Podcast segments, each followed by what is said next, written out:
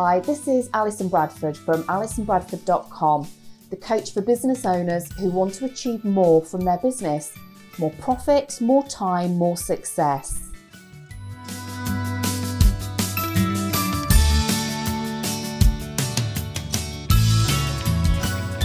Hello, and welcome to this podcast where we're going to be looking at tips and strategies on how to overcome overwhelm.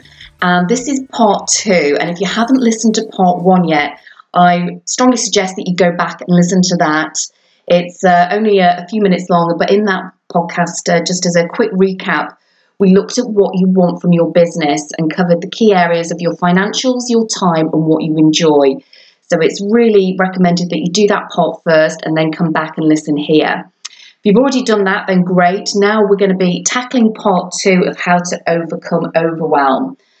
And just remember, this is part of your journey as a business owner of going from feeling out of control and reacting to everything that comes your way, being like that firefighter in your business, yeah, and shifting you instead to being more in control, more proactive, and feeling more like that chess player in your business. So, here in part two, we're going to be getting into that meaty topic of to do lists. So it's not unusual when I first sit down with a business owner and they're feeling overwhelmed. And one of the first things they'll often do is bring out their to do list because that's what they're often using to manage their day to day work. Now, I'm absolutely not anti to do lists. I really think they have their place and can work and they can add value, but I see them being used um, probably not in the way that adds the most value time and time again. Um, some people will have them on a lovely, neat, long A4 page, colour coded and ticked and marked in some way. Sometimes people will bring out tatty bits of post it notes or bits of lists here and bits of lists there. But without fail, when I look at them, I think, my goodness, no wonder you're feeling overwhelmed. I'm feeling overwhelmed just looking at these lists. And, you know, confession time from me, I absolutely used to be a, a long to do list person as well.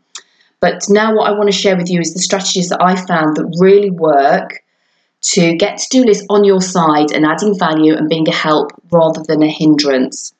Okay, so one of the reasons, really, some of the reasons that to do lists don't help is often they're used as a dumping ground. So, does this sound familiar to you? Where you use them as a bit of a brain dump and they become a bit of a crutch where it's just about get everything down and then I won't forget they're absolutely then become overwhelming um, because it's just never ending.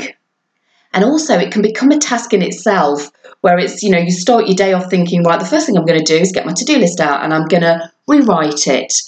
And then sometimes I've even known people, and I think I may have done this myself, where to make you feel better, you start writing on tasks that you've already done so that you can tick them off and feel good before you've even started. So, how can we get them working better for you and adding more value and becoming that helpful tool? So, here's some tips. So, I've, I've got six, six key tips that I'm going to share with you. Um, and even if you can start just doing a couple of these straight away, I, I promise you it will become much more helpful to you. So, the first thing is where you use recurring tasks on your to do list. Those things that you need to do on a repeated basis, things that you're doing, you know, probably not every day, but maybe every week or every month. They happen at a regular time. So, don't write them on your to do list, schedule them in in your diary instead. So, if you know you have something that happens, a meeting that happens every week, um, a task that you're doing on a regular, you know, a Thursday afternoon, for example, don't put them on the to do list, just put them in your diary. And then because you're already using your diary, when you look at it, you'll know that that task needs to be done there and then. You don't need to keep seeing it on your to do list. So that's the first tip is about recurring tasks. Take them off your, your to do list and schedule them in your diary.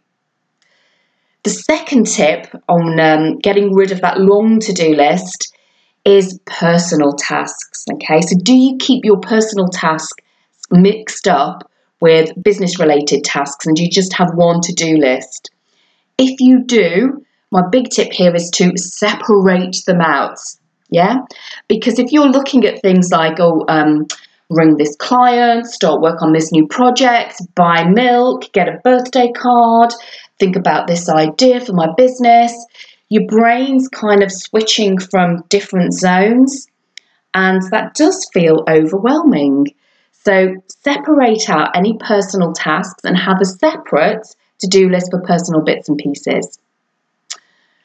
Okay, so that's number two. Number three is about ideas that you may have to explore. So, do you do this? So, you've got a, oh, I've got a brilliant brainwave. Um, I'm going to start doing this as a new marketing strategy, or I want to start offering this new service. I want to explore this idea I've got that I've seen my competitors doing. And then you jot it down on your to do list. And then you keep looking at it, thinking, oh, I'm just never getting around to doing it. And that's often because it's too broad to have on a to do list, an idea that you want to explore.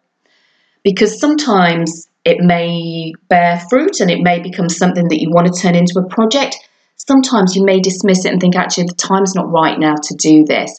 So, what I suggest instead of putting those ideas to explore on your to do list, instead have a little book that's focused just on ideas so when you get one of those brainwaves, one of those light bulb moments, and something great just pops into your head, have a separate little book that you keep a note of all those ideas. And then maybe have a regular time each month where you sit down, maybe just half an hour, an hour for once a month, and explore those ideas. See which ones are actually worth um, having legs and maybe worth continuing, and see which ones aren't going to go any further or aren't for now. But keep them off your to do list.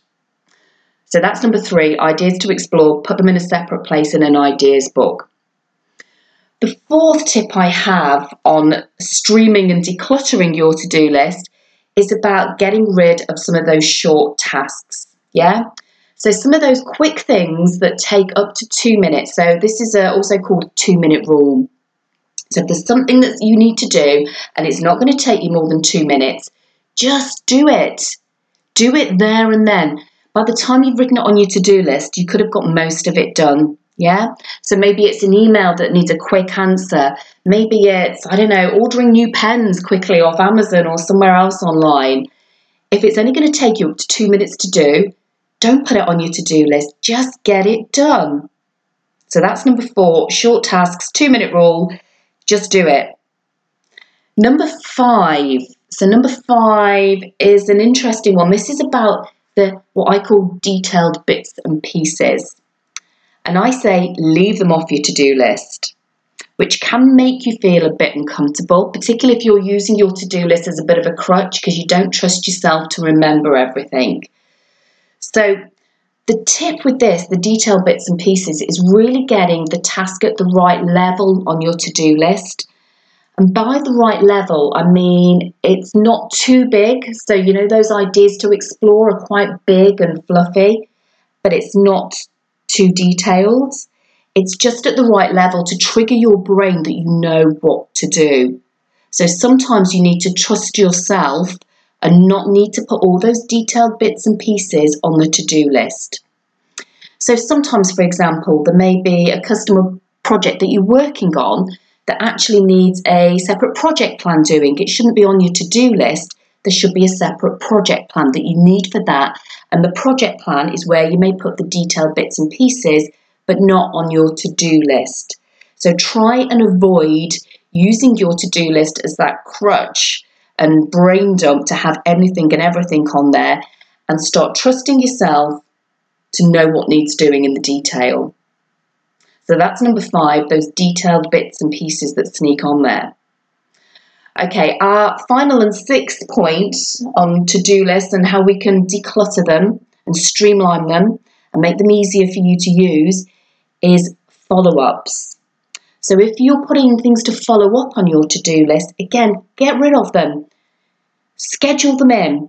Use your existing system for scheduling, your diary, whether it's a paper based or an online calendar, and pop them on there to do them at set points. Okay? You don't need to have them sitting on your to do list. Because the problem with writing all of these things on your to do list is it, it makes your to do list noisy, and no wonder it feels overwhelming.